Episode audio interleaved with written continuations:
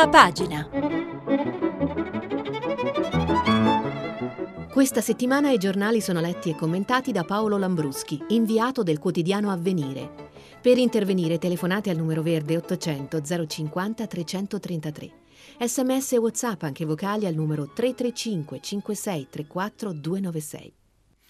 Buona giornata da Paolo Lambruschi, cominciamo la lettura delle prime pagine dei quotidiani, cominciamo stamattina con eh, L'Avvenire, il quotidiano di ispirazione cattolica, apre con la fotonotizia con il titolo dedicato alla Via Crucis del venerdì santo di ieri sera, il mondo veda le croci di tutti gli sfruttati, sono le parole del Papa, nelle pagine interne il resoconto di Mimmo Muolo, il titolo Nella tua croce le croci del mondo, Francesco Signore insegnaci a vederle e scrive Muolo avanza la croce nella penombra del percorso disegnato prima dentro poi attorno al Colosseo, avanza e richiama le tante croci di oggi, aiutici, aiutaci a vederle, invoca nella preghiera finale il Papa. L'elenco di Francesco mette i brividi, la croce delle persone affamate di pane e amore, la croce delle persone sole e abbandonate, perfino dai propri figli e parenti, la croce delle persone assetate di giustizia giustizia e di pace, delle persone che non hanno il conforto della fede, degli anziani che si trascinano sotto il peso degli anni e della solitudine, la croce dei migranti che trovano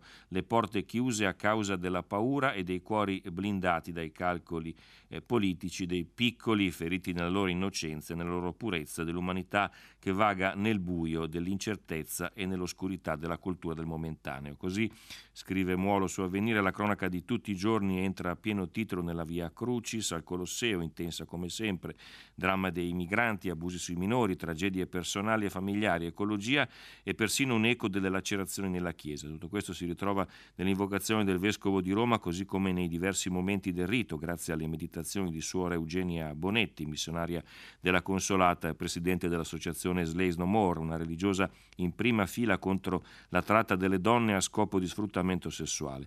Anche il suo sguardo dolente si era posato stazione dopo stazione su quanti agonizzano oggi nei troppi calvari sparsi per il mondo, tra cui aveva scritto la consacrata, i campi di raccolta simili a lager nei paesi di transito, le navi a cui viene rifiutato un porto sicuro, le lunghe trattative burocratiche per la destinazione finale, i centri di permanenza, gli hotspot, i campi per i lavoratori stagionali. Una denuncia veramente eh, molto molto eh, dura. E la, poi un altro articolo su Avvenire Giacomo Gambassi riprende appunto i testi delle 14 stazioni, il titolo è l'urlo e il dolore dei eh, nuovi schiavi. E poi eh, tra le storie Antonio Maria Mira è andato a recuperare quella di Yusuf, Precious e Ali, il naufragio, l'accoglienza in Calabria e la rinascita sono i sopravvissuti al disastro del 4 novembre del 2017 dove morirono 26 giovani donne ed è grazie all'impegno della comunità Papa Giovanni XXIII di Reggio Calabria che hanno potuto ritrovare la speranza. Questa dunque l'apertura di avvenire, però c'è anche spazio per quello che è stato una, una grande un grande scoop, questo possiamo dire del collega Nello Scavo, quello relativo alla Libia, Libia giù la maschera, l'inchiesta eh, prosegue, scrive Scavo Tripoli, interrompe i soccorsi e usa le motovedette italiane per la guerra con Haftar, non si è eh, visto eh, purtroppo una, un grande seguito da parte anche di altri eh, quotidiani su, eh, su, questa inchiesta. Scrive Scaveva, aveva ragione l'Organizzazione Marittima Internazionale, IMO, a esprimere preoccupazione per la situazione in Libia, seppure da Tripoli si rifiutano di ufficializzarlo, l'area di ricerca e soccorso libica da giorni non è più interamente operativa. Non bastasse, si paventa il rischio di una violazione dell'embargo ONU sulle armi da guerra a causa delle motovedette fornite dall'Italia e modificate dai militari della Tripolitania. Da ieri vengono fatte circolare immagini di mitragliatori pesanti fissati sulle torrette delle navi. Prima della consegna però i cantieri navali della penisola, scrive Scavo, a cui era stato affidato il rinnovamento, avevano completamente eliminato ogni arma dagli scafi, conformemente all'embargo stabilito dall'ONU e prorogato nel luglio 2018 per altri 12 mesi. Gli scatti vengono fatti circolare da quanti proprio a Tripoli vogliono smentire che la Guardia costiera non sia operativa un, operativa. un boomerang perché secondo gli accordi le navi di fabbricazione italiana avrebbero dovuto essere usate solo per il pattugliamento marittimo e non per operazioni militari. Dunque via eh, la maschera dalla, dalla Libia e, e altro che porto sicuro e altro che guardia costiera, insomma, dice avvenire. Poi eh, all'ambiente in migliaia con Greta, gli adulti agiscano e la cronaca del, dell'incontro di ieri di Greta in piazza Roma con, con, con i manifestanti, soprattutto giovani, per contro il, il, per lo sciopero contro il cambiamento eh, climatico. C'è, eh, l'articolo è firmato da Daniela Fassini e poi da Matteo Marcelli e mm, segnalo infine l'analisi di Adriano eh, Fabris, il bello dei nativi digitali che vogliono salvare il pianeta, scrive eh, Fabris, sono sempre di più in Italia, in Europa e nel mondo i ragazzi che manifestano per ricordare ai governanti dei rispettivi paesi, ma anche a tutti noi, che non c'è più molto tempo se vogliamo intervenire davvero sui cambiamenti eh, climatici, invertendo nella tendenza. Bisogna fare qualcosa, dicono e velocemente, bisogna agire subito se si vuole lasciare alle future generazioni un ambiente che possa essere abitato allo stesso modo in cui lo stiamo abitando noi. E anche questa è una questione di giustizia intergenerazionale. Questi ragazzi sono parte in causa e perciò legittimati a intervenire, ma non possono farsi carico, scrive Fabris, di interventi efficaci perché non sono loro a poter prendere decisioni di fondo davanti a tali questioni. Si sentono spesso impotenti e per questo si fanno sentire, per questo si rivolgono a noi adulti. Ma chi sono, si domanda Fabris, i ragazzi che manifestano il venerdì? Dobbiamo stare attenti a non riportare le loro azioni agli schemi e alle categorie che siamo abituati ad applicare. Sappiamo bene che è stata Greta Thunberg a ispirare il Global Strike for Future, a rilanciare il tema dell'emergenza ambientale con la sua determinazione e cocciutaggine, ma a ben vedere non è necessario individuare a tutti i costi un leader, un personaggio da seguire o da insultare per far contenti i media, per metterlo sugli altari e poi subito dopo trascinarlo nella polvere. È inutile ad esempio cercare la Greta milanese, i ragazzi non hanno un leader perché non ne hanno bisogno. La rete a fare da collegamento non una persona, è un tema condiviso, ciò che spinge a partecipare, non una parola d'ordine ripetuta e accolta passivamente. E dunque questi giovani cresciuti a tablet e smartphone vivono e condividono il presente virtuale, ma rivelano un reale bisogno di futuro. Questa era dunque la eh, prima pagina di Avvenire. Veniamo alla Repubblica che dedica ancora una volta l'apertura a quello che è lo scontro in atto nella maggioranza. Salvini non è la legge, c'è un'intervista a Luigi eh, Di Maio nelle pagine interne curata da Annalisa eh, Cuzzocrea, il titolo è L'innocenza la decidono i giudici, Salvini non deve fare come Berlusconi, scrive eh, Annalisa Cuzzocrea, la, deve, deve, la Lega deve spiegare, dice Di Maio, sull'inchiesta per corruzione che riguarda il sottosegretario ai trasporti Siri, il vice premier 5 Stelle chiede un chiarimento agli alleati e dice l'innocenza la decidono i, i, giudici, non la politica, quello era Berlusconi. Perché chiede le dimissioni di Siri, chiede Cuzzocrea, mi auguro che possa dimostrare la sua innocenza, ma qui si tratta di opportunità politica, risponde Di Maio. C'è un'indagine per corruzione in cui c'entra anche la mafia, non è uno scherzo, c'è di mezzo un faccendiere che sembra essere un link tra Forza Italia e Lega. Paolo Arata, appunto, eh, domanda Cuzzocrea, ex parlamentare forzista e padre di Federico Arata, assunto a Palazzo Chigi da sottosegretario Giancarlo Giorgetti. Cosa pensa di questa storia? Di Maio risponde nelle prossime ore, chiederò a Salvini e Giorgetti un chiarimento a livello politico, prima di arrivare a delle conclusioni devo parlare con loro. Siri dice di essere innocente, la domanda Salvini gli crede, lei no, io non credo ai complotti, risponde Di Maio, non penso ci creda neanche la Lega, se dice di essere innocente va bene, ma lo devono stabilire i magistrati. Non dico che Siri debba andare a casa, può continuare a fare il senatore in attesa di eh, rientrare. Poi ancora la questione sulla condanna che aveva avuto Siri, Cuzzo Crea nota che aveva patteggiato un anno e otto mesi per bancarotta fraudolenta, come mai è entrato comunque nel governo.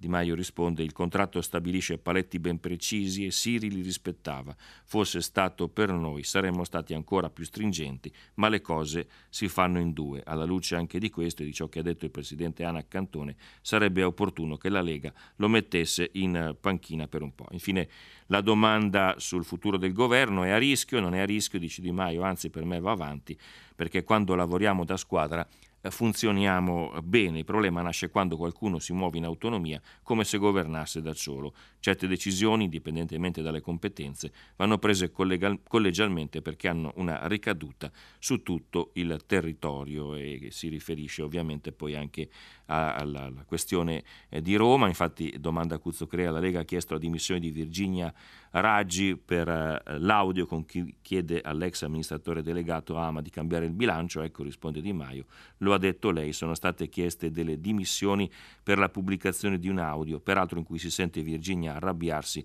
con l'ex amministratore delegato perché Roma è sporca e lui voleva premiare i dirigenti. Questa è la misura di tutto, è una parte appunto dell'intervista di Luigi Di Maio che apre la Repubblica di oggi, altri titoli, l'ombra lunga della mafia sul palazzo e il commento di Gianluca Di Feo a questa eh, vicenda, ho il sostegno dell'amico di Castelvetrano, una frase scrive Di Feo che in Sicilia non ha bisogno di spiegazioni, l'amico di Castelvetrano è Matteo Messina Denaro, l'ultimo dei grandi capi di Cosa Nostra, ancora in libertà, ed è proprio l'ombra della mafia che si staglia nell'inchiesta contro Armando Siri a rendere questa vicenda fondamentale nel quadro politico nazionale. Poi c'è il retroscena che dà conto anche di quello che succede nella Lega, lo firma Tommaso Ciria con il carroccio il titolo Cresce la voglia di rompere, Salvini esita una settimana e scelgo Scrive Tommaso Ciria come metà pomeriggio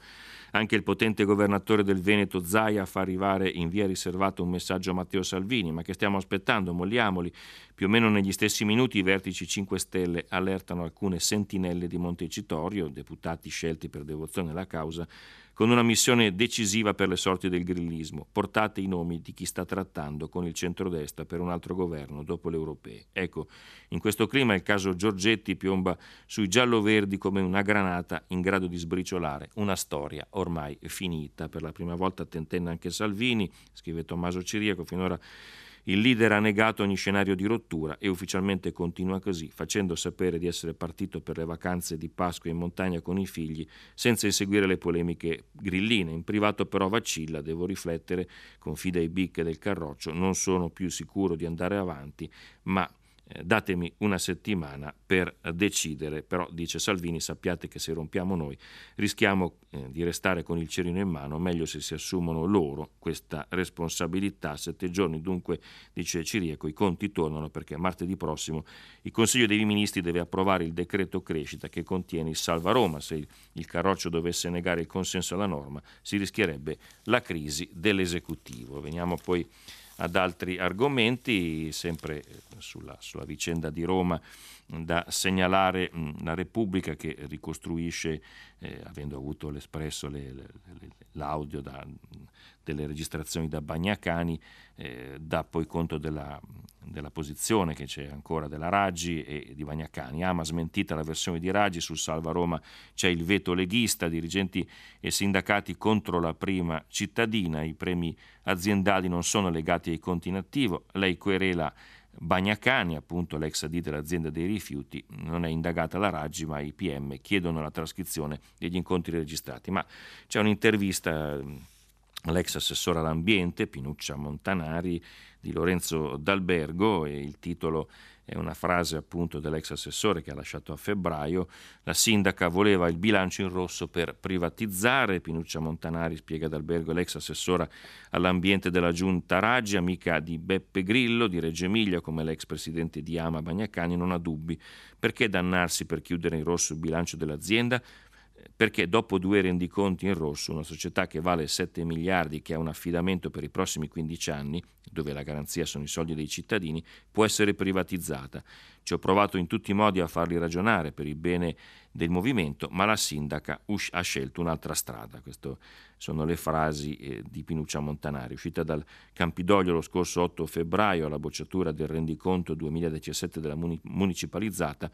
Montanari prefigura dunque il futuro di un'ama dato, in, dato in pasta ai privati, prenderebbero soltanto la parte in cui si fanno lauti guadagni, lasciando al pubblico il resto. Quindi il business dei rifiuti, scrive D'Albergo da una parte, lo spazzamento e il decoro dall'altra. L'ultimo richiamo che faccio da, dagli articoli di Repubblica riguarda eh, la Libia svolta degli Stati Uniti, adesso Trump scommette su Haftar, il titolo Un ruolo per il futuro, l'articolo è firmato dagli Stati Uniti da Arturo Zampaglione che scrive dopo Russia, Francia, Egitto e Arabia Saudita anche gli Stati Uniti sembrano ormai puntare sul generale Haftar per affrontare la crisi eh, libica, bloccare i combattimenti alle porte di Tripoli e risolvere l'emergenza umanitaria. La Casa Bianca ha infatti confermato che dopo una telefonata tra Trump e il generale di Benghazi, il presidente americano pensa che Haftar abbia un ruolo significativo nel combattere il terrorismo e nel mettere al sicuro le risorse petrolifere del paese. Il presidente e il generale si sarebbero trovati anche d'accordo su una transizione della Libia verso un sistema politico democratico e stabile. La svolta di Washington sulla Libia, probabilmente ispirata da John Bolton, il falco che guida il Consiglio per la sicurezza nazionale, è in netto contrasto con la linea seguita negli ultimi anni dalle Nazioni Unite e finora sostenuta anche dall'Italia. L'ONU, scrive Zampaglione, ha sempre difeso il governo unità nazionale presieduto a Tripoli da Fayez al-Sarraj e ha denunciato l'azione militare ordinata da Haftar. Veniamo al Corriere eh, della Sera, che anche lui ospita un'intervista, questa volta al Premier Conte, il titolo Salvini Premier aspetti, gli alleati evocano la crisi, caso sulla Lega, il figlio di Arata assunto da Giorgetti, questa è la sintesi della eh, giornata eh, che c'è stata ieri, i due alleati adesso evocano la crisi, scrive il titolo dell'articolo scritto da Dino Martirano, caso su Giorgetti e il figlio del lobbista Federico Arata, il padre indagato con Siri, assunto dal sottosegretario e i 5 Stelle domandano Matteo sapeva, e, scrive Martirano, se i due vice premier evocano la parola crisi nella stessa giornata, è forse giunto il segnale che le azioni del governo Conte iniziano a perdere di valore. È stato un venerdì santo orribile per la maggioranza, l'inchiesta sul sottosegretario Siri della Lega, indagato per corruzione per i contributi alle pale eoliche, le cui deleghe sono già state sterilizzate dal ministro Toninelli, si è aggiunto un tassello ad alto eh, potenziale, Federico Arata, figlio di Paolo Arata, ex deputato di Forza Italia, passato armi e bagagli alla Lega come consulente per energia e ora indagato insieme a Siri. Il figlio dunque è stato assunto di recente dalla più potente degli uomini di Salvini, il sottosegretario Giorgetti, al Dipartimento Programmazione Economica di Palazzo Chigi. Poi sotto c'è il retroscena di Marco eh, Cremonesi, da voce a Salvini, condivido tutto ciò che fa Giancarlo, Salvini alza il muro, la rabbia del leader che difende i suoi. Ma dicevamo dell'intervista a Giuseppe Conte, la firma Massimo Franco, il titolo deciderò presto sulle dimissioni di Siri, Salvini può attendere per Palazzo Chigi, questo è il titolo tra virgolette, e Presidente, gli domanda Franco, Armando Siri lascerà il governo, Competerò presto la valutazione, la decisione verrà adottata nei prossimi giorni, ma eh, incalza Franco il 5 mm, Stelle continua a chiedere dimissioni, la Lega a difenderlo, toccherà a lei decidere e lui dice questo è un governo del cambiamento, ho sempre cercato di rimarcare che non si tratta di una formula vuota ma di una manifestazione programmatica per ridurre sfiducia e distacco dei cittadini dalle istituzioni, dare importanza all'etica pubblica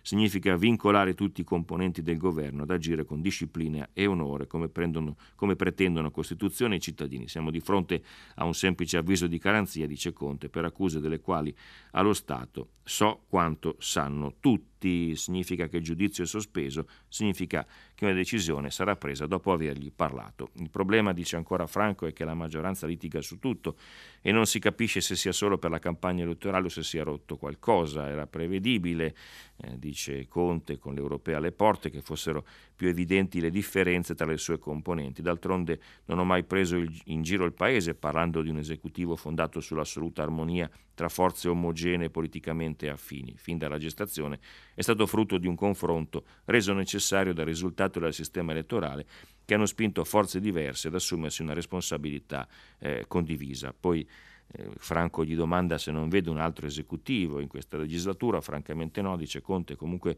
sono prerogative che spettano al capo dello Stato, ma secondo Conte occorrono esecutivi con una connotazione politica forte, la politica deve compiere scelte rispondendo ai bisogni e realizzando gli interessi degli, elettori, poi la domanda sulle europee, dopo le Salvini busserà più forte alle porte di Palazzo Chigi, non, non, sente il suo fiato sul collo, no, assolutamente, dice Salvini, ha una vita davanti a sé per fare il Premier se e quando si creeranno le condizioni, non in questa legislatura.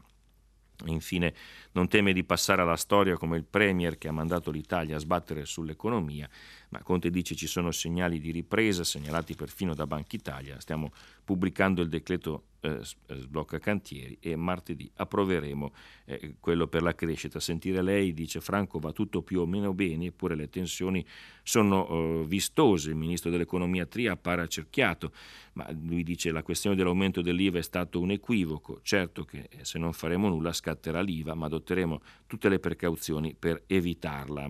Eh, I viceministri Garavaglia e Castelli stanno già operando per la revisione della spesa. La crisi libica farebbe capire il contrario, il Presidente eh, degli Stati Uniti vi appoggia o no? E lui dice l'ho invitato per aiutarmi a perseguire una soluzione eh, politica, l'opzione militare eh, appoggiata anche da esponenti della comunità internazionale ha fallito. Per quanto riguarda poi la eh, politica, il commento sette giorni di Francesco Verderani, il titolo dice tutto, il leader del Carroccio per le elezioni in ottobre. E poi il sondaggio di Pagnoncelli, frenata dei 5 Stelle, ora sono al 22,3%, il PD non guadagna, a poco più di un mese dalle elezioni europee un sondaggio Ipsos per il Corriere attribuisce alla Lega il maggior numero di consensi che sferano il 37%, i 5 Stelle in frenata si attestano al secondo posto con il 22,3% perdendo un punto in percentuale, poi il PD con il 18,7% perde lo 0,3%, Forza Italia con l'8,7% meno 1,2% e Fratelli d'Italia con il 4,6 più 0,6. Gli altri partiti sono lontani dallo sbarramento del 4% con, ehm, con l'eccezione di Più Europa insieme a Italia in Comune che raggiunge il 3%. Sull'affluenza al voto di maggio il sondaggio evidenzia una leve flessione e si attesta al 41,8% in linea con le precedenti elezioni europee. Poi altri titoli in prima pagina, al centro c'è la, la vicenda del, dell'Irlanda eh, del Nord, torna l'Ira, uccisa una giornalista, all'interno l'articolo di Paola De Carolis, Nuovo sangue in Nord Irlanda, uccisa l'Ira, i frutti della pace non arrivano mai e eh, racconta lo shock per la morte di questa giovane eh, reporter, aveva 29 anni ieri, shock è la parola sulle labbra di tutti di fronte alla violenza insensata che ha tolto la vita all'autrice di diverse inchieste importanti sul Nord Irlanda che aveva raccontato anche le difficoltà che può incontrare un adolescente gay di Belfast. Di shock parlano il presidente irlandese Higgins, il capo del governo della Repubblica irlandese Varadkar, la premier britannica May, così come i leader dei principali partiti nordirlandesi, i colleghi, gli amici e anche coloro che solo adesso tragicamente arrivano a conoscere la sua storia di paladina dei diritti. Ci chiamavano la generazione del cessate il fuoco, aveva scritto Lira di recente, eravamo i ragazzi dell'accordo del venerdì santo, destinati a non conoscere gli orrori della guerra e a raccogliere i frutti della pace, solo che i frutti non, non ci raggiungono mai. Giovedì notte si è vista rubare il futuro dalla guerriglia mai del tutto estinta tra forze dell'ordine e la New IRA, una fazione di dissidenti repubblicani che non accetta il trattato siglato 21 anni fa. Poi un articolo di Luigi Polito, il corrispondente da Londra del Corriere, eh, che intervista la leader dello Sinn Féin, eh, Mary Lou MacDonald, plichi, bomba e disordini, lei dice è colpa della Brexit che ha riaperto le eh, ferite, scrive Ippolito l'Irlanda del Nord danza sull'orlo del vulcano, le violenze di Derry o Londonderry sono soltanto l'ultima eruzione di uno smottamento iniziato l'anno scorso come i primi eh, disordini notturni, proseguiti poi con un'autobomba qualche mese fa e infine con i plichi esplosivi inviati di recente ad aeroporti e stazioni londinesi. Non c'è nessun appetito per un ritorno al conflitto armato, dice Mary Lou MacDonald, che è l'erede di Jerry Adams alla testa del Sinn Féin, il partito politico nazionalista cattolico che era il braccio armato dell'IRA. Noi non prenderemo rischi in tal senso, ma il pericolo esiste perché è adesso la Brexit che mette a repentaglio gli accordi di pace eh, faticosamente negoziati 21 anni fa che avevano eh, messo fine a una guerra civile che aveva eh, provocato 3.000 morti. Le intese del venerdì santo hanno garantito finora la pace grazie a un'ambiguità di fondo, dice Ippolito, l'Irlanda del Nord è una provincia ibrida della Gran Bretagna, tanto che i suoi abitanti possono ottenere la cittadinanza britannica, quella irlandese o tutte e due di fatto. Di fatto è un condominio tra Londra e Dublino, il confine tra l'Ulster a nord e la Repubblica d'Irlanda a sud è in pratica inesistente, ma tutto ciò era possibile fi- finché si stiano tutti insieme parte dell'Unione Europea. Ora la Brexit impone una scelta o di qua e di là ed è per questo che lo status dell'Irlanda del Nord è diventato la pietra d'inciampo che ha fatto deragliare l'accordo tra Londra e Bruxelles ed è la miccia che sta riaccendendo le tensioni tra cattolici e protestanti. Altre due notizie dalla prima pagina del Corriere. Il primo sono i dati dell'Inps sul reddito di eh, cittadinanza, oltre la metà avrà meno di eh, 500 euro, oltre la metà di quanti hanno fatto richiesta del reddito di cittadinanza, scrive Andrea Ducci, riceverà un assegno tra i 300 e i 500 euro. L'Inps ha reso note le cifre della misura voluta dai 5 Stelle, a fronte di circa 800 mila richieste sono stati pagati finora 472 mila sussidi, meno di un beneficiario su 5, il 21,4%, otterrà più di 750 euro. L'ultima notizia in, in, in, prima pagina del Corriere riguarda Alex, lieto fine, guarito ora a casa, il, il bimbo per cui si sono mobilitati migliaia di possibili donatori. La mamma dice è rinato e a quattro mesi dall'intervento il piccolo è tornato un bambino sano al 100%, è stato salvato da un trapianto al bambino Gesù di Roma utilizzando le cellule del papà Paolo, le uniche che avrebbero potuto curarlo da un tipo di immunodeficienza primaria. La mamma dice come averlo eh, rimesso al mondo e Margherita De Bacche che firma l'articolo ricorda che la sua vicenda aveva provocato una straordinaria mobilitazione di migliaia di italiani scesi in piazza per il prelievo di saliva in coda davanti ai banchetti. Veniamo al fatto quotidiano anche qui ovviamente la eh, politica, eh, con un forte, accenno, un forte, accento su quella che è la vicenda del sottosegretario che è accusato, eh, non solo bancarotta, Siri svuotò le casse della sua società e nesco, nascose il tesoro al fisco in Delaware, questo è l'articolo firmato da Gianni Barbacetto, poi un altro approfondimento dedicato alla uh, figura di Federico Arata, Arata era intoccabile, traffici nei ministeri e il figlio da Giorgetti, questi sono i due, i due, titoli, poi c'è poi un intervento di Pier Camillo da Vigo sulla corruzione, siamo il Bengodi per chi prende i soldi e scappa, mentre appunto Pacelli eh, ci informa, Valeria Pacelli, che eh, sul caso Siri i pubblici ministeri ora cercano i finanziamenti alla politica per quanto riguarda l'articolo di Barbacetto su Siri, il titolo è così Mister Flat Tax portava all'estero i soldi delle tasse, scrive Gianni Barbacetto, Armando Siri, senatore della Repubblica, sottosegretario ai trasporti, militante leghista, teorico della flat tax, non sa nulla della mazzetta da 30.000 euro che, secondo le accuse della Procura di Roma, avrebbe preso dal professor Arata, non sa nulla di emendamenti di legge cambiati per favorire il re dell'eolico Vito Nicastri, non sa nulla dei rapporti tra Nicastri e superboss di Cosa Nostra Matteo Messi Denaro. Non può non sapere, però, scrive Barbacetto, di avere patteggiato il 20 maggio 2014 davanti ai giudici del Tribunale di Milano una condanna a due anni e sei mesi di reclusione ridotta a un anno e otto mesi per la scelta di patteggiare. È una condanna per bancarotta fraudolenta. La sua società Media Italia SRL è fallita lasciando debiti per oltre un milione di euro. Il commento di Marco Travaglio nell'editoriale è, si chiama Crisi, chiamiamo le cose con il loro nome, scrive Travaglio, nel breve volgere di una settimana il vice premier Salvini ha nell'ordine delegittimato il premier Conte, impegnato in una difficilissima mediazione diplomatica sulla guerra in Libia, facendo incontri paralleli con rappresentanti libici e non, impartito direttive sulla panzana dei porti chiusi ai vertici militari, costringendo lo Stato Maggiore della Difesa a spiegargli con una inedita nota scritta la, la corretta linea gerarchica Quirinale, Palazzo Chigi, Difesa, Esercito, escluso dunque il Viminale.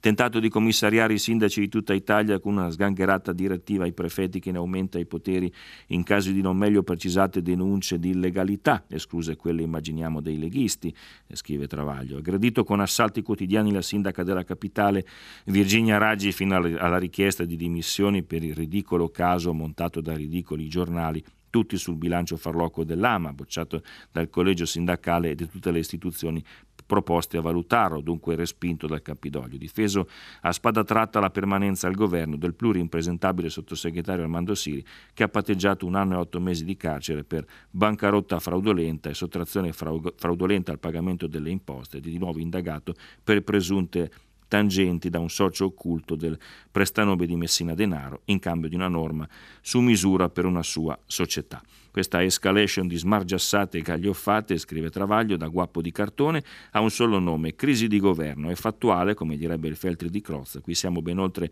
le punzecchiature tra alleati, le sparate propagandistiche, come l'irrealizzabile flat tax, e le rivendicazioni delle proprie specificità, specificità tipiche delle campagne elettorali nei sistemi proporzionali. E poi appunto a centropagina prosegue ancora il fatto Salvini vuole la crisi, no al tagliadebito di Roma, c'è un'intervista poi a Sabrina Ferilli, il cinema è troppo bacchettone e a Roma anche lei non è solo buche.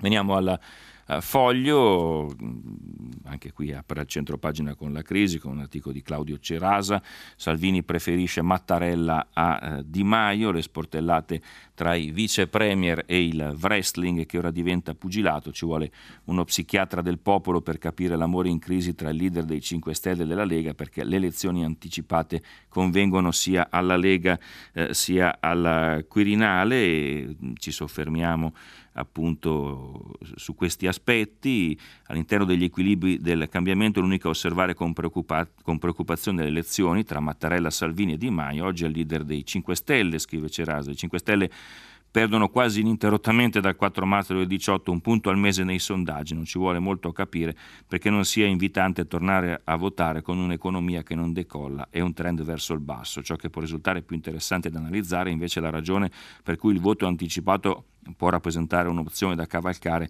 tanto per il leader della Lega quanto per il Presidente della Repubblica. È possibile che Salvini, dice Cerasa, oggi sia sincero quando dice che non ha intenzione di lavorare a una crisi di governo, ma è difficile che di fronte a un risultato importante alle europee possa permettersi di accettare di avere un governo debole in concomitanza di un consesso forte. E invece la ragione per cui Mattarella considera da tempo le elezioni anticipate più un'opportunità che un rischio sono legate a un ragionamento a metà anche tra politica e psicologia. Il voto anticipato permetterebbe di certificare che l'incompatibilità tra populismo e governo, un qualsiasi altro governo, è destinato a far meno danni di quello attuale e un nuovo Parlamento degrillizzato potrebbe gestire con più ordine la successione al Quirinale del capo dello Stato. Questa è dunque l'analisi di Claudio Cesar- Cerasa sul foglio, poi eh, dedica spazio anche al terrore in Irlanda del Nord, uccisa una giornalista a Derry dove non si parla che della nuova IRA e poi cosa c'entra la Brexit, spiega, ma lo abbiamo già sentito anche su altri eh, giornali e poi interviene ancora su eh, Radio Radicale Adriano Soffri, la forza di tutte le voci, giustizia e utopie. Radio Radicale deve vivere per il suo servizio pubblico, ma soprattutto per tutto il resto e poi c'è spazio anche per, sul foglio per il manifesto dei vescovi europei in vista delle elezioni di maggio, tutti uniti contro i blasfemi populisti e il titolo è Vescovi alla guerra. Eh, veniamo poi al messaggero che si occupa appunto di Roma, della, della, della crisi che si può aprire se, nel governo se non viene poi approvato il piano che risana il debito, lo schiaffo a Roma e il titolo che apre il messaggero, ritorsione di Salvini contro Raggi, bloccato il piano per risanare il debito, i 5 Stelle dicono un regalo alle banche e mollano la sindaca, niente comizio per le europee, il commento è affidato a Mario Aiello, l'affronto capitale per le beghe giallo-verdi, scrive Mario Aiello nella rissa giallo-verde a pagare Roma e l'affossamento del piano di salvataggio che la riguarda è una punizione non solo immeritata per questa città e i suoi cittadini, ma anche derivante da un grave errore strategico da parte di Lega e 5 Stelle che denota scarsa consapevolezza degli interessi del Paese.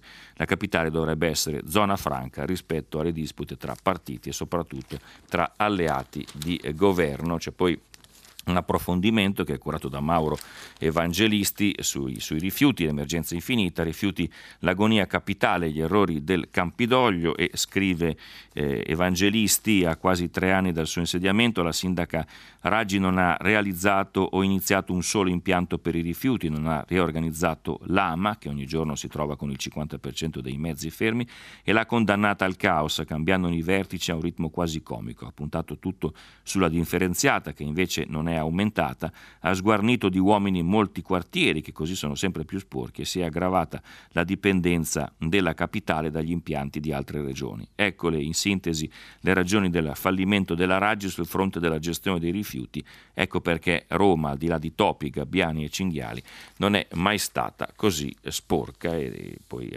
riprende a centropagina il messaggero con la crisi che c'è, questo scontro in atto dopo Siri caso Giorgetti, Arata Junior, assunto a Palazzo Chigi. Il giornale prende una posizione inequivocabile, Salvini molla, la crisi di governo a un passo, il titolo che apre il quotidiano. Di Maio vuole la sua testa, la base leghista ribolle, è ora di rompere. Caso Siri, il figlio dell'indagato assunto a Palazzo Chigi, scrive nell'editoriale Alessandro Sallusti, i 5 Stelle non sopportano più Salvini, in realtà non l'hanno mai sopportato, pensavano di usarlo, si sono ritrovati usati, troppa la differenza di sostanza e forma tra i due leader e i due movimenti, co- come dimostra il fatto che da quando sono insieme la Lega ha raddoppiato i consensi e i 5 Stelle li hanno dimezzati e poi quando dice un matrimonio non è d'amore, al primo mancare dell'interesse che l'ha generato succede questo anche in una coppia, non ci si sopporta più, volano insulti e anche piatti, si vive di agguati e ripicche, l'epilogo non può che essere una separazione non consensuale, è solo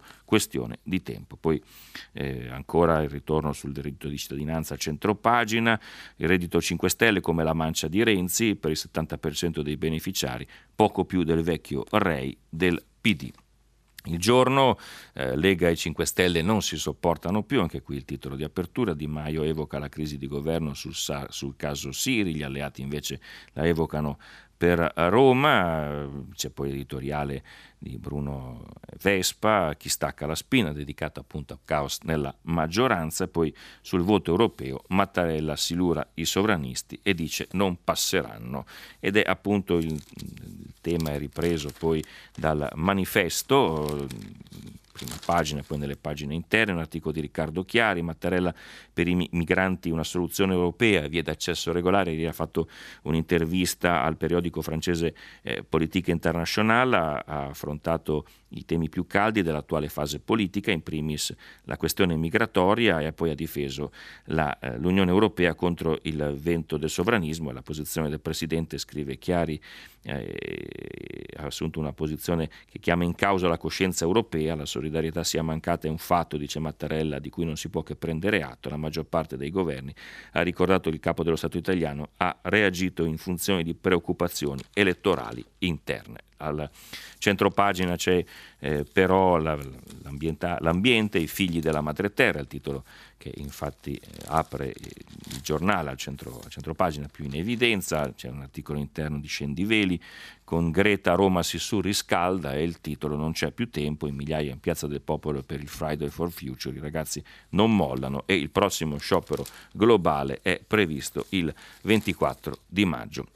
La stampa, caso Siri, PM a caccia dei soldi, anche questa è l'apertura, però al centro ci sono due foto che eh, riprendono ancora il tema eh, dell'ambiente, c'è un articolo di Flavia Amabile che eh, riguarda i Greta Boys cosiddetti che chiedono agli adulti più impegno per il clima e poi, visto che la, quello che unisce, il titolo che unisce l'altra foto a questa è i diritti dei ragazzi, l'altro articolo è di Francesca Sforza, è un reportage tra i ragazzi di eh, Scampia che hanno problemi eh, di vista e, e, i bimbi che rischiano la vista, l'ultimo dramma di Scampia è il titolo, un difficile quartiere di Napoli, oltre alla metà degli alunni visitati ha bisogno di occhiali e la direttrice eh, scolastica della Ilaria Alpi Carlo Levi di Scampia ci tiene a dire che qui non è solo Gomorra, i ragazzi studiano e hanno un'orchestra il problema eh, visivo è molto forte, soprattutto perché poi questi bambini non vengono seguiti, scrive Francesca Sforza, i problemi cominciano a casa dove nessuno si accorge che non vedono bene, io sono nato qui, dice un altro volontario, so come come funziona, i genitori non li guardano, i figli non ci stanno proprio, padri che vanno avanti e indietro dal carcere, madri costrette a prostituirsi, nonne che tengono i nipoti in casa ma che spesso sono anziane e malate, allora li lasciano davanti agli smartphone per ore e ci credo che gli si abbassa la vista. Oltre il 30% dei ragazzini visitati hanno bisogno di occhiali, ma a Scampia e anche a Secondigliano le percentuali sono più alte tra il 50 e il 60%. Veniamo al secolo, nuovo caso agita il governo, ora Lega e 5 Stelle evocano la crisi, però eh, un articolo eh, con una, una fotonotizia in centro riguarda specificamente la Liguria, che archivia il ricordo della mareggiata che aveva, distrutto alcune importanti località, i porti e le passeggiate, soprattutto il turismo decolla con le feste di primavera. E poi richiamato un altro fatto di cronaca, uccise quattro pazienti, ergastolo all'infermiera di Piombino, assolta invece per altre sei morti sospette. Veniamo alla eh, verità, apre ancora eh, con un titolo eh, contro Renzi, paghiamo Renzi e lui gira il mondo e fa soldi, il titolo che apre il giornale, dagli Emirati alla Cina, dall'Abruzzo al Veneto, anziché al Parlamento, l'ex Premier si dedica a conferenze e promozioni del suo libro, ma evidentemente gli introiti non gli bastano, visto che cerca di spillare quattrini anche alle pensionate. Truffate, questo è il titolo dell'apertura del giornale di Belpietro che poi dedica anche l'editoriale, il senso del bullo per gli autogol e ce l'ha con la sua decisione di fare querele contro chi... Eh, alcune persone che l'avevano insultato secondo lui e, e appunto lui eh, critica queste, queste, querele che sono state definite sbagliate dalla verità. A centropagina l'attacco invece al Papa, la via Crucis di Papa Bergoglio non è per i cattolici ma per i migranti, il tema accoglienza ripetuto ossessivamente in ogni stazione, nel cenno ai cristiani perseguitati o all'aborto, i vescovi europei intonano con Mattarella l'inno antipopulista, Sono, è un articolo firmato da Francesco Borgonovo e Giorgio Gandola e poi centropagina anche il ritorno delle tensioni in Irlanda del Nord, tensioni Londra-Unione Europea sulla Brexit resuscitano il terrorismo irlandese, lo firma Daniele Capezzone. Poi l'ultimo titolo di Marianna Baroli, cronache dall'utero in affitto, bimbo rovinato, la madre surrogata non regge allo stress dell'abbandono, torna e tenta di ucciderlo. Veniamo a, a Libero, il, mm, crocifiggere Salvini, questo è il titolo che apre il quotidiano, aspirazione sempre più diffusa, 5 Stelle, Berlusconiani, Dem, Chiesa, cooperative, Confindustria, giornali di sinistra e di destra, magistrati, Macron e parrocconi dell'Unione Europea sono in tanti a voler ammazzare il vice premier leghista. Matteo, esasperato da Grillini e Raggi, si oppone ai soldi per salvare Roma, poi l'editoriale di Vittorio Feltri per rincretinirci. I compagni fanno guerra alle parole, al centro poi ci sono le due fotonotizie, la prima è dedicata a Zingaretti, Zingaretti non capisce nulla, punte sui porti aperti a, a, a tutti, e poi l'altra è la Castelli che non sa far di conto, il 5 Stelle le fa tagliare le spese. Filippo Facci invece ce l'ha ancora con Greta, Greta in piazza la CGL le fa la tessera, Antonio Soci invece con la via Crucis solo la Chiesa non si ricorda che è Pasqua. Sole 24 ore, eh, dividendi Piazza Affari distribuisce il 7% in più e poi dedica spazio anche al reddito di cittadinanza, reddito oltre metà degli assegni sotto i 500 euro, questo è il titolo, il 58% delle domande per reddito di cittadinanza elaborate dall'Inps, scrive il Sole, ha importi sotto i 500 euro, la fascia più ampia è quella tra 300 e 500 euro, il 29%, nella fascia più ricca ricca, oltre i 1000 euro solo il 5%, mentre il 7% ha ottenuto tra i 40 e i 50 euro. L'ultimo eh, quotidiano è Italia Oggi, codici degli appalti riscritto, modificate 80 norme su 217, subappalto ammesso fino al 50%, ritorna l'appalto integrato e l'incentivo per la progettazione ai tecnici della pubblica amministrazione. Questo era l'ultimo eh, titolo, noi ci risentiamo tra poco con, dopo la pubblicità per rispondere alle vostre domande. Paolo Lambruschi, inviato del quotidiano Avvenire, ha terminato la lettura dei giornali di oggi. Per intervenire chiamate il numero verde 800 050 333. Sms WhatsApp anche vocali al numero 335 56 34 296. Si apre adesso il filo diretto di prima pagina. Per intervenire e porre domande a Paolo Lambruschi, inviato del quotidiano Avvenire, chiamate il numero verde 800 050 333. Sms e WhatsApp anche vocali al numero 335 56 34 296. La trasmissione si può ascoltare, riascoltare e scaricare in podcast sul sito di Radio 3 e sull'applicazione RaiPlay Radio. Bentrovati, vi ricordo che stiamo pubblicando i vostri messaggi, anche quelli vocali su Rai Play di uh, Radio 3 e, e, cominciamo appunto con uh, alcuni messaggi, ne cito due di eh, segno opposto, Francesca che scrive ho sognato che liberavo due ragazzine da un campo di prigionia in Libia, ero contenta senza quel senso di colpa che mi attanaglia da quando ho saputo e ho visto, mi sono chiesta come mai l'ONU non interviene, quando sterminavano gli ebrei eh, dicono che allora non si sapeva niente, io non ci credo, le chiacchiere fanno il giro del mondo veloci. Luciano invece dice il pensiero unico relativista ed economicista globale ha come fase essenziali le migrazioni selvagge incentivate dagli ibridi catto-comunisti nostrani, ora trasformatesi in buonisti accoglienti, naturalmente a spese degli italiani, oggettivamente per il solo variegato profitto di padroni e clienti e all'Unione Europea importa nulla, al di là dei, delle, delle, delle, emozioni che appunto hanno, sono dietro a questi, a questi due eh, messaggi. Eh, va detto appunto che è stata segnalata la, dalle organizzazioni dell'ONU la, la, la, situazione molto grave, soprattutto oltre che della popolazione dei migranti che sono nei, chiusi nei centri che, di detenzione che sono nella linea del fuoco, sono cominciate in settimana alcune evacuazioni sarebbero 3.000 le persone a rischio, tra cui ci sono almeno 600-700 bambini e almeno 500 persone, 600 persone circa sono state spostate in luoghi più sicuri, quindi il numero si è ridotto anche se resta eh, molto alto, non risultano invece le cifre che sono state date da Sarraj e riprese poi dai megafoni della, della propaganda eh, qua in Europa in Italia delle 800.000 persone, non risultano, ha smentito anche il il governo e infine la necessità di, di, di, solidarietà, come richiamata poi anche stamattina in, diverse interviste, in, diverse, in un'intervista ripresa da diverse testate del Presidente Mattarella, l'Unione Europea non trova l'accordo per dividere eh, le quote tra quelle che ci sono, figuriamoci se dovessero esserci nuovi arrivi, comunque la richiesta non è solo di corridoi umanitari verso l'Europa, ma anche che gli stessi paesi africani si facciano carico di queste persone che sono bloccate in Libia e che sono comunque diverse decine di migliaia. Poi aggiungo, la Libia è sempre stato eh, sia quando c'era Gheddafi, sia anche nei tempi immediatamente successivi alla caduta, un luogo di destinazione per i migranti africani, ma non solo, anche asiatici che andavano a lavorare nelle, nelle fabbriche, le paghe erano decenti, anche se non si era regolarizzati, c'era la possibilità di poter soggiornare. La guerra ha bloccato molte persone, per cui molti che partono partono anche da questa situazione, lavoravano in Libia da troppo tempo, non possono probabilmente tornare a casa, ma non hanno la possibilità di rimanere. E, e veniamo alla prima telefonata di oggi. Pronto? Pronto, eh, buongiorno dottor Lambruschi, bentornato a prima pagina e tanti auguri a lei e a tutta la redazione. Grazie.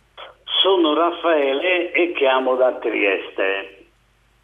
Allora, cosa volevo dire? Oggigiorno il nostro paese si sveglia con l'ennesima indagine sulla corruzione di alcuni politici.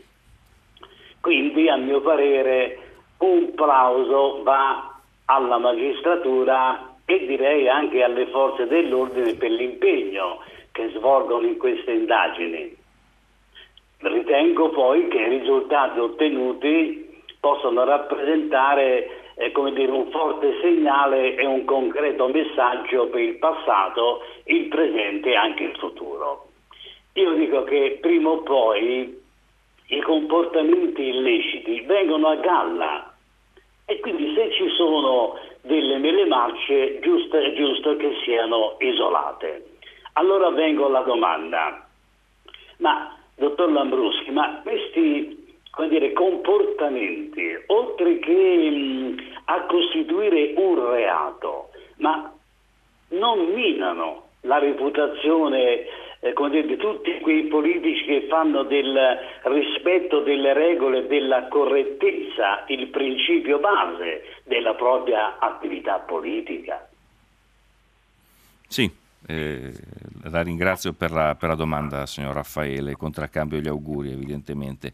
Eh, il, tema della, del bene comune, il tema dell'attenzione al bene comune che lei eh, solleva e che è il, il grande, grande, problema della, della, politica, soprattutto in Italia, è un tema chiave. Il problema, come diceva lei, è che c'è una, una continua attenzione che, che, trova riscontri nei fatti poi da parte della magistratura nelle azioni, poi naturalmente eh, bisogna vedere come finiranno le indagini. Questa settimana abbiamo visto appunto eh, cadere la giunta dell'Umbria, poi abbiamo visto eh, la situazione, che, la crisi che è esplosa, la deflagrazione che è avvenuta all'interno della, della maggioranza con il caso del sottosegretario Siri. Ovviamente anche qui dobbiamo aspettare le indagini, però eh, sicuramente eh, ci sono indizi pericolosi, questa vicinanza comunque a, a, lobbisti, a persone che sono vicine poi alla bossa Matteo Messina Denaro, se provate sarebbero gravissime anche in questo caso. Quindi bisogna tenere costantemente alta l'attenzione, la magistratura, le forze dell'ordine per fortuna lo fanno, c'è poi la, la battaglia politica con le intercettazioni che finiscono eh, sui giornali e questo eh, purtroppo è diventato un aspetto con molte criticità, perché poi sappiamo che si finisce sui giornali, ma sempre di questa settimana la vicenda di Soru, che è stato assolto dopo, dopo 12 anni, l'ex presidente della regione Sardegna, non è stata data quasi menzione da, da nessuno, per cui si rischia poi di cadere in una spirale che distrugge e non segue veramente i fatti, ma viene utilizzata la giustizia da quella o dall'altra parte politica. Però eh, certamente questo va a detrimento anche poi dei politici che io credo anch'io che ce ne siano ancora che agiscono in nome dell'interesse del, del, popolo, in nome dell'interesse della democrazia, in nome dell'interesse de, della propria comunità, del proprio paese, senza utilizzare troppa uh, retorica. Però per fortuna appunto c'è la magistratura che da questo punto di vista è, è un potere indipendente è, che va preservato, anche se molto spesso ci sono appunto degli eccessi e delle strumentalizzazioni. Leggo ancora eh, degli, degli, degli, interventi che, che ci sono. Giovanni si domanda se andiamo di nuovo ad elezioni anticipate, ma per cosa? Dice qui problema economico, non di colore politico, ma alla fine una cosa certa e sicura, paga sempre pantalone e, e niente cambia, guai a contrastare la corruzione, questo dice un altro ascoltatore, questa è l'Italia purtroppo, poi ci lamentiamo che i nostri giovani, giovani se ne vanno all'estero. Sentiamo un'altra telefonata, pronto? Sì, pronto? Buongiorno. Buongiorno, buongiorno mi chiamo Renato e telefono da Roma. Buongiorno, dottor Lambruschi. Buongiorno. Eh, eh, sì, mh, mm, il mio argomento mh, mm, eh, verte un poco su un, un'informazione che vorrei da lei, anzi due informazioni importanti.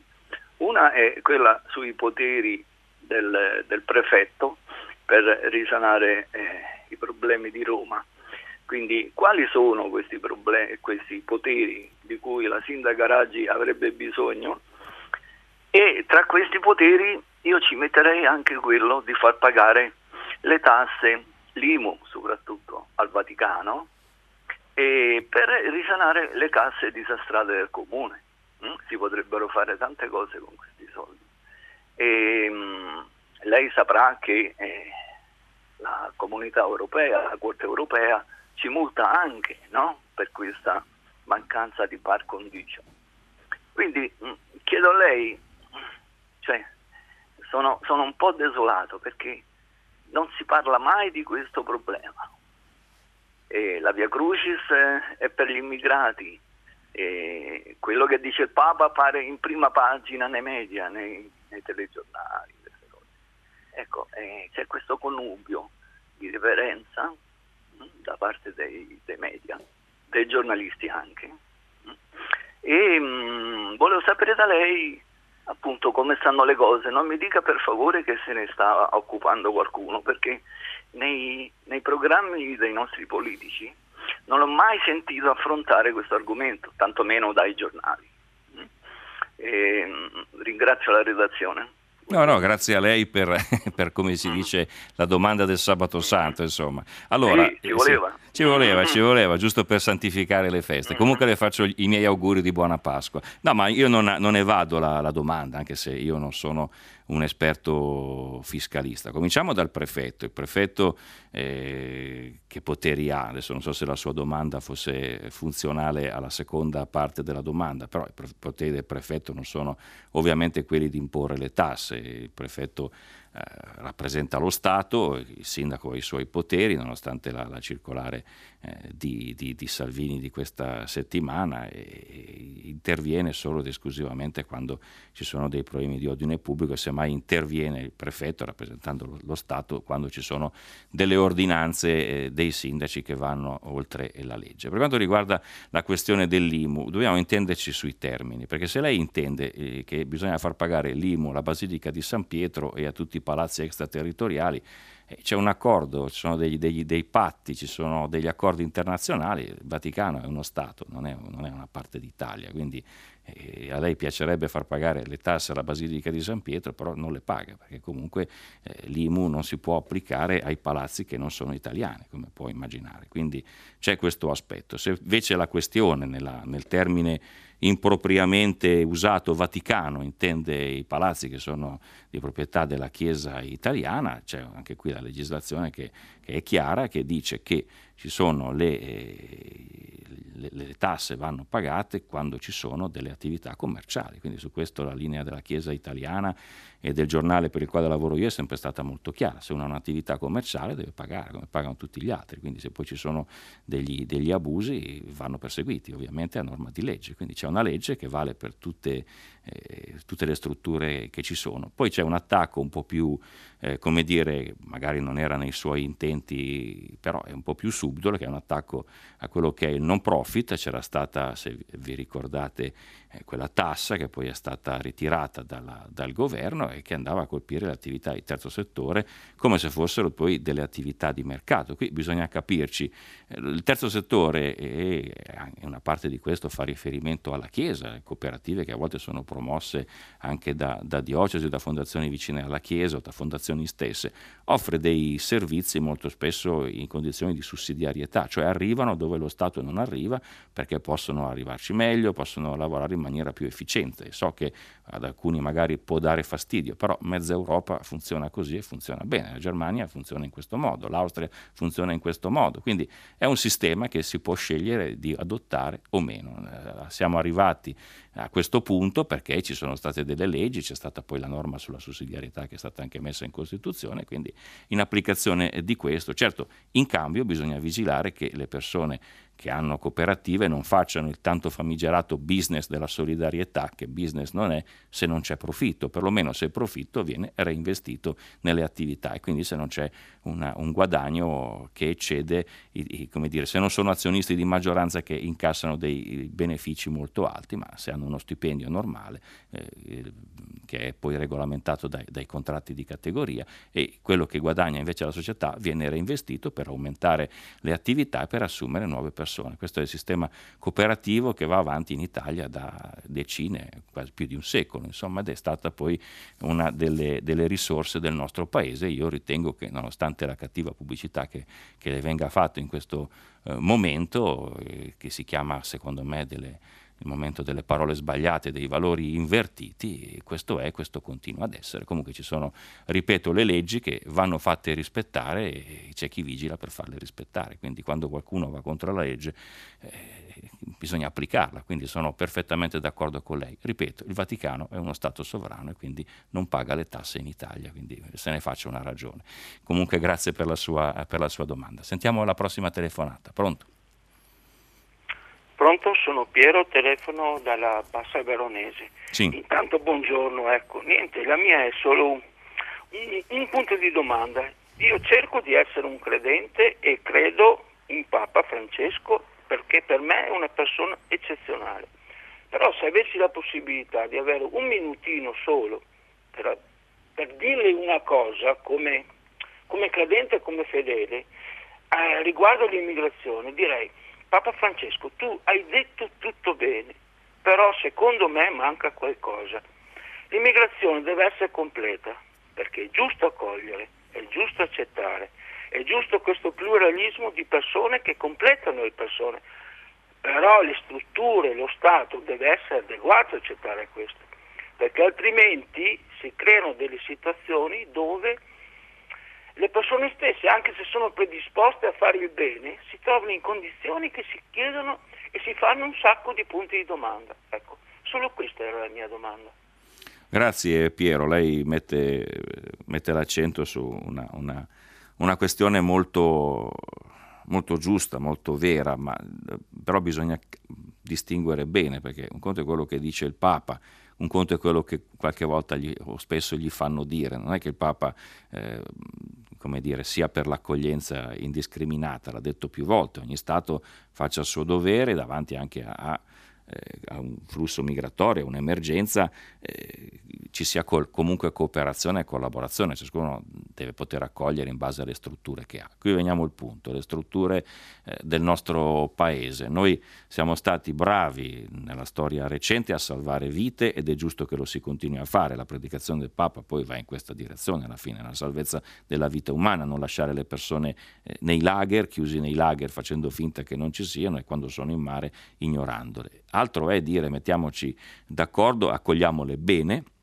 accogliamole bene in Italia vuol dire avere delle strutture efficienti, vuol dire avere delle persone che, che, che, che, seguono dei corsi per l'integrazione, vuol dire anche avere persone che vengono però ridistribuite anche in Europa. E noi sappiamo che però in Europa ci sono dei paesi che si rifiutano completamente di riceverle. C'è poi il regolamento di Dublino famigerato, sottoscritto peraltro anche dall'Italia e non cambiato, che eh, obbliga i paesi in cui i migranti approdano e chiedono asilo a tenerli. Quindi da questo punto di vista bisogna eh, cambiare questo, questo, regolamento ed è una battaglia politica che va fatta. Questo però non vuol dire far morire la gente in mare, su questo penso che siamo d'accordo tutti o ignorare la loro esistenza nei lager. Si può fare, però poi ciascuno risponde alla propria coscienza. Mi, eh, mi lego poi a una, una, una, un messaggio che manda Vittorio che dice perché non cita la notizia che un'organizzazione criminale di immigrati irregolari nigeriani a, a Torino reclutava ragazze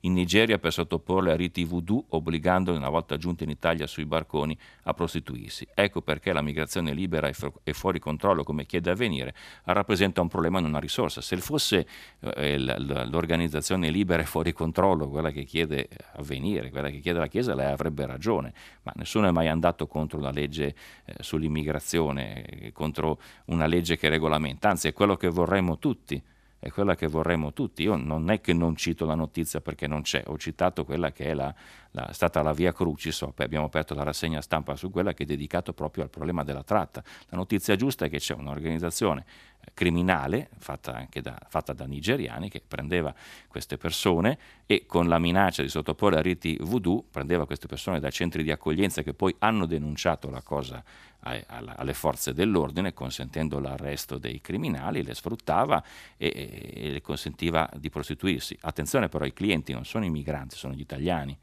Per cui se voi andate a parlare con le, le, i, gli esponenti, con uh, politici nigeriani, con chi si occupa di tratta in Nigeria, dicono che sono ben consapevoli del problema e cercano di fare eh, controinformazione per spiegare che non c'è il paradiso che attende in Europa. Però c'è una forte domanda da parte eh, dei clienti italiani di prostitute nigeriane e di donne da sfruttare. Anche per questo è stata fatta la Via Crucis e anche su questo forse occorre che qualcuno si faccia domande. Il Papa, eh, Via Crucis diceva, sono persone che poi alla domenica vanno anche in chiesa, sono magari persone che sono anche bravi padri di famiglia, sono consapevoli dei drammi che provocano con, loro, con i loro atteggiamenti. Quindi quando leggiamo le cose, io mi permetto semplice, semplicemente di dire, ed è quello che il mio giornale vuole fare, guardiamo le cose nella loro globalità, non fermiamoci solo all'emotività del social, al messaggio ad effetto, non, non centriamo la verità, non centriamo per quello che ci si può avvicinare alla verità ci si avvicina tenendo d'occhio il fenomeno nella sua complessità. È difficile ma è lo sforzo che, che bisogna fare. Questo dovrebbero fare anche e soprattutto giornali e giornalisti, me ne rendo conto, però ci vuole anche attenzione critica da questo punto di vista. Il fenomeno non si esaurisce solo in una notizia di cronaca, ma bisogna andare a vedere correttamente quello che c'è dietro. La prossima telefonata, pronto?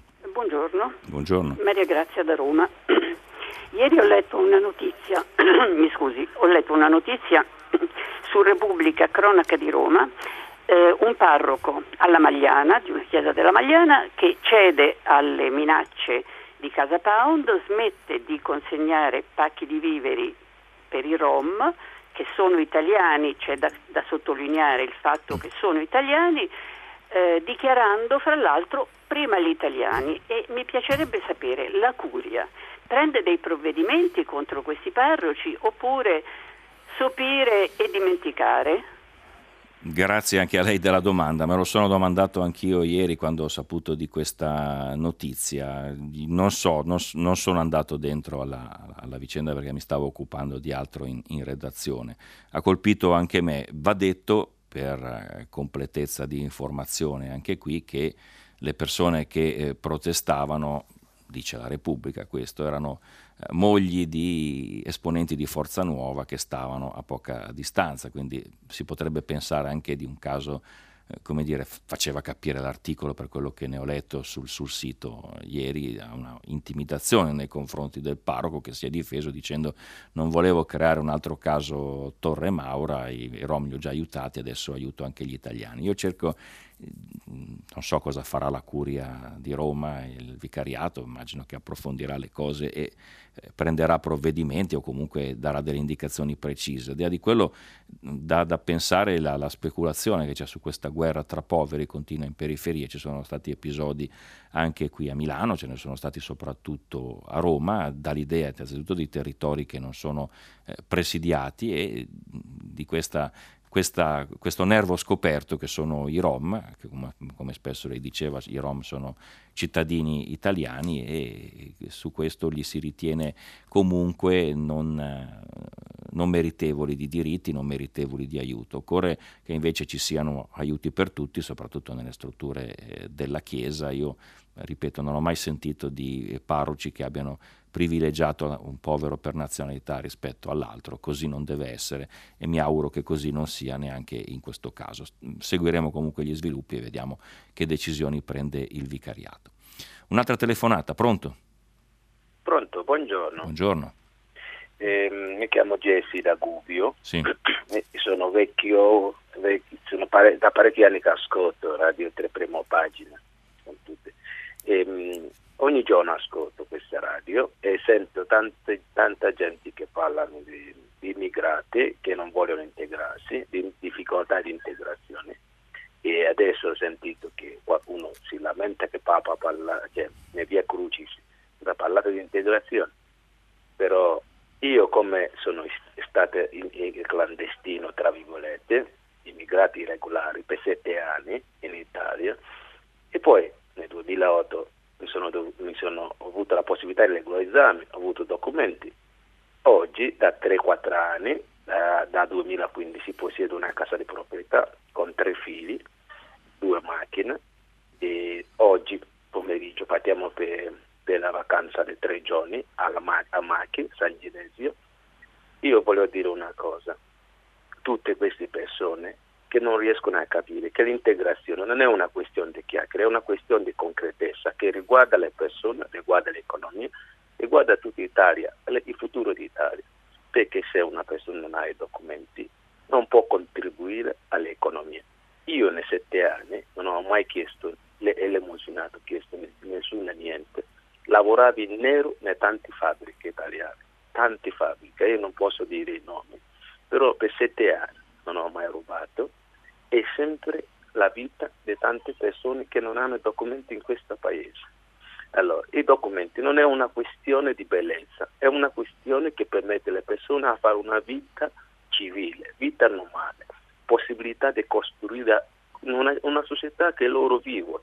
Io oggi ce l'ho una terra, produco mio olio, con, porta l'oliva a mulino e co- contribuisco quelle poche che posso all'economia italiana le persone non sono di studi. Cioè, Papa dice questa, io sono credente cattolico, però sono anche laureata in eh, gestione eh, aziendale. Io vedo che gente non riescono a capire l'importanza di avere una persona capace e competente nel loro paese.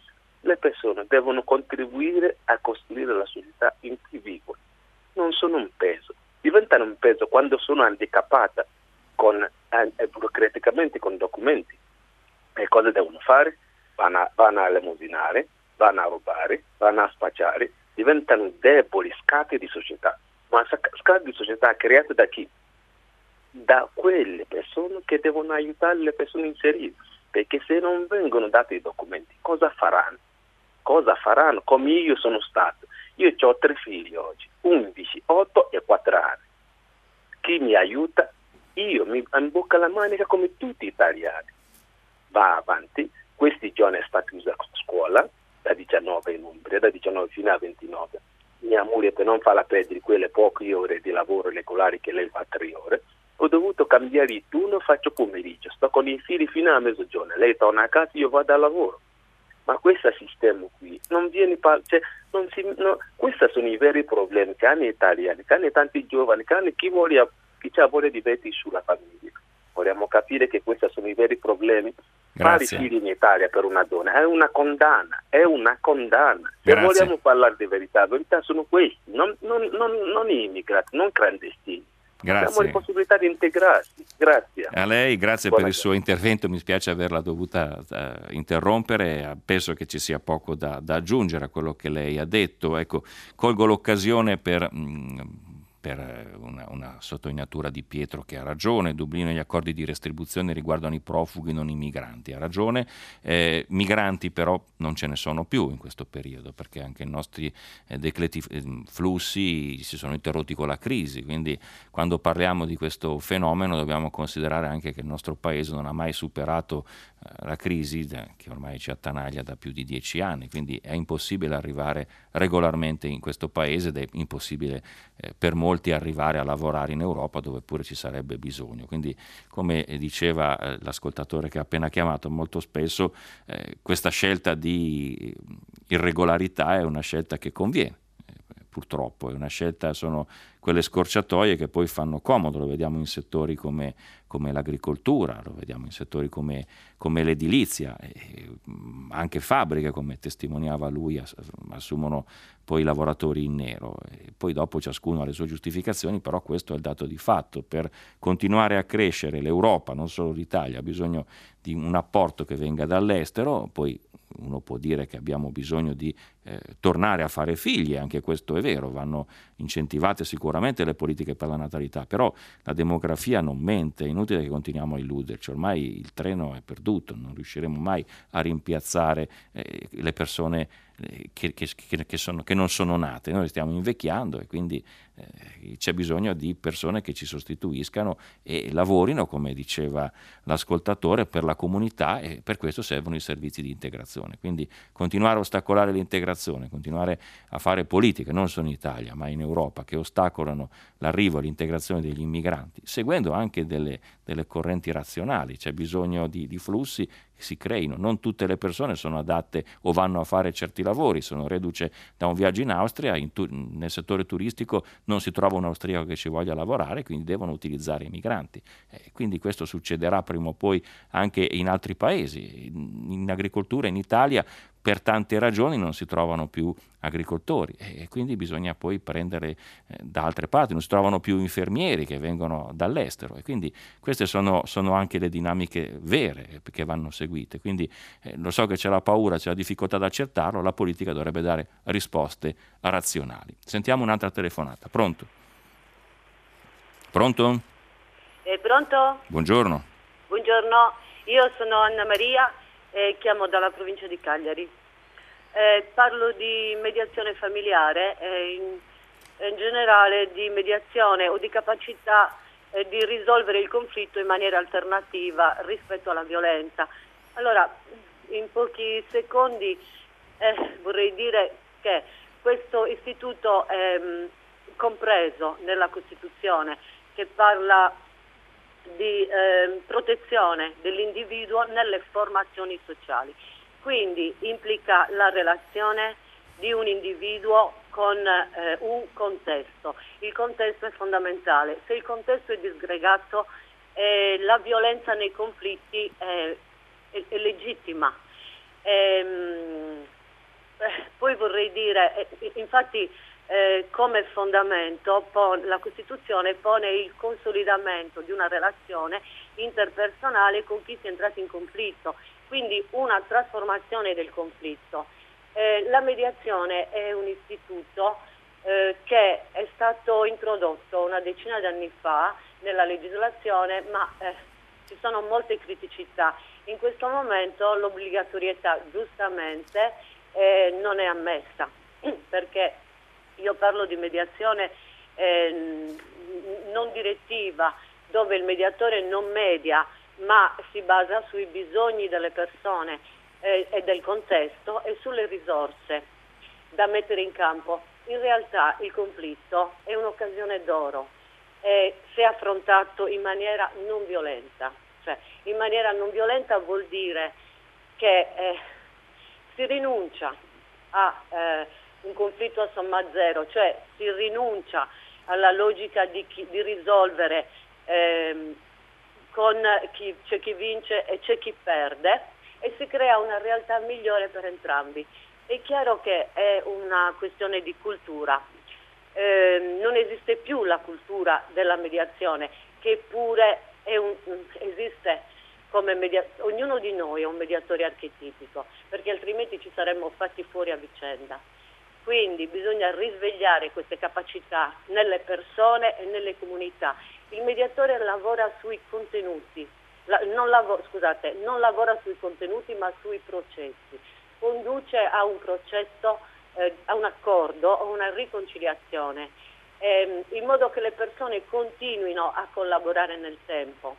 E c'è il rispetto, la legittimità della posizione di ognuno. Bene, la, mi scusi se la interrompo, mi scusi se la interrompo. No, no, niente, sono d'accordo con quello che lei dice e, mm, e sono d'accordo su questo suo eh, discorso a favore della, della mediazione eh, familiare. Il, sono d'accordo sul promuovere queste queste logiche che si chiamano win-win, dove appunto non ci sia poi eh, la violenza, purtroppo sappiamo che quando ci sono questi contrasti forti in, in famiglia, eh, a farne le spese poi sono soprattutto i figli, se a questo quello cui, a cui si riferiva, per cui sono d'accordo anch'io che questa funzione vada eh, completamente eh, rafforzata. Lei ricordava la, la, la, che è citata anche nella, nella, Costituzione, ma al di là di tutto la, mediazione che fa esplodere i conflitti, che trova i conflitti esplosi e prova a ricomporre, per quello che si può ovviamente, lo diceva anche lei, e poi cerca comunque di fare in modo che non ci siano strascichi, ma si cerchi il confronto civile,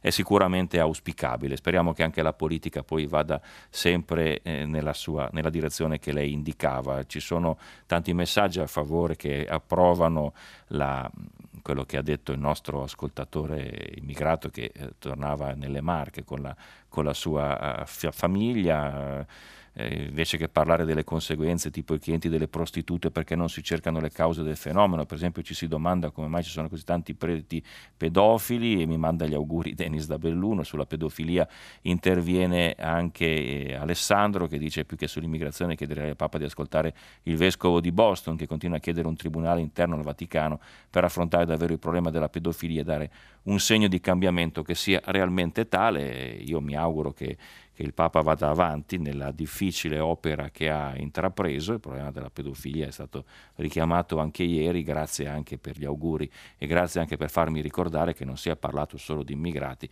ma si è parlato anche dei bambini abusati, che non sono immigrati, quindi il tema è sempre ben presente, il Papa che magari molto spesso su questo non è, eh, come dire, sempre supportato, ma mi pare che con forza stia facendo quello, quello che può fare, quello che deve fare, quindi speriamo che vada avanti, che ci sia sempre maggiore chiarezza, poi ovviamente le accuse devono essere provate e devono essere poi, quando si arriva a sentenza, bisogna che ci siano delle sentenze ovviamente a, a suffragare questo, non solo chiacchiere, perché questo è l'altro grande problema, che molto spesso ci sono chiacchiere e non prove. Sentiamo un'altra telefonata che penso sia l'ultima. Pronto?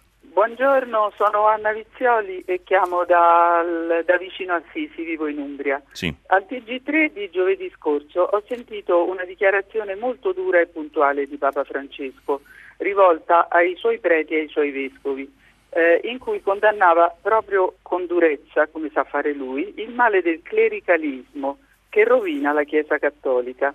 Ora, un'amica mi ha detto che è tradizione che il giovedì santo il Papa eh, mandi una lettera ai suoi consacrati. E questa volta invece lo ha voluto dire anche pubblicamente a quelli radunati, a Roma immagino, eh, e ha detto quello che pensava dei mali che vengono dal eh, rischio, anzi lui ha detto proprio dalla tentazione, del pensare al proprio interesse invece di essere al servizio di chi ha fame. E ha citato il Vangelo quando prima della moltiplicazione dei pani e dei pesci Gesù dice ai suoi discepoli date voi da mangiare a questi affamati. Sono stata molto colpita dal fatto che abbia anche citato il Vangelo e mi sembra che questo Papa stia combattendo ad armi assolutamente impari i mali della Chiesa sulle orme del Cardinal Martini che diceva che la Chiesa è indietro di 300 anni. Ora, una dichiarazione così forte e rivolta al suo interno, che riscontro ha avuto sul suo giornale, che mi scuso non ho visto, e eh, tra il clero, cioè una simile presa di posizione su un giornale dei vescovi come avvenire, è stata commentata e ripresa? Dunque, la ringrazio per la domanda. Noi ovviamente abbiamo dato conto di tutto quello che ha, che ha fatto il Papa e quello che ha detto. Abbiamo citato anch'io ieri gli articoli nella, nella rassegna stampa, quindi eh, da questo punto di vista sono, eh, possiamo garantire che la cronaca fedele è stata fatta anche delle affermazioni del Papa. Poi eh, lo seguiamo ovviamente sempre con, con, il massimo interesse. Per quanto riguarda l'eco che c'è stata nel clero, quello onestamente non sono in grado di dirglielo, anche perché non sono un vaticanista, non, non voglio sfilarmi, però non, eh, non, è tempo questo in cui eh, i preti, come dire, commentano. Credo che in questo momento nel Triduo Pasquale quale abbiano altro da fare. Però insomma eh, sicuramente sono sferzate che arrivano nel segno, del resto non è la prima che, che il Papa eh, lancia e sprona i sacerdoti a fare, a fare bene quello che devono fare. E, come ricorda lei questo Papa eh, continua a elencare quelli che sono i mali della Chiesa, la stessa Via Crucis di ieri poi è stato un elenco di questo, non si è parlato solo di migranti e porti chiusi o comunque non se ne parla in termini eh, strumentali come intendeva magari qualche eh, messaggio, ma eh, si, si, ricorda il valore della vita eh, così come è indicato del Vangelo e il, il, il, compito che deve essere del sacerdote ma del credente in sé di andare e aiutare questa questa vita che rischia di, di, perdersi, aiutare la persona che soffre, aiutare l'affamato e ricorda sempre il Papa eh, l'importanza della misericordia in questo tempo che eh, di misericordia ne ha poca e sembra averla eh, perduta purtroppo e è uno dei, dei frutti anche di questa economia che lui ha sempre denunciato, questo sistema, lui ha una voce forte non solo a difesa dell'ambiente ma contro e di critica a questa economia che genera scarti, quindi questo è il messaggio eh, del Papa, poi vediamo che riscontri ci sarà tra, tra il clero, questo poi eh, magari ci risentiremo e, e, me lo dirà anche lei che cosa ha visto e, e sentito. Noi abbiamo uh, chiuso anche per oggi eh, prima pagina, vi ricordo che potete riascoltarci sul sito di uh, Radio 3 e seguirci sui social e poi ci sentiamo domani. Auguri.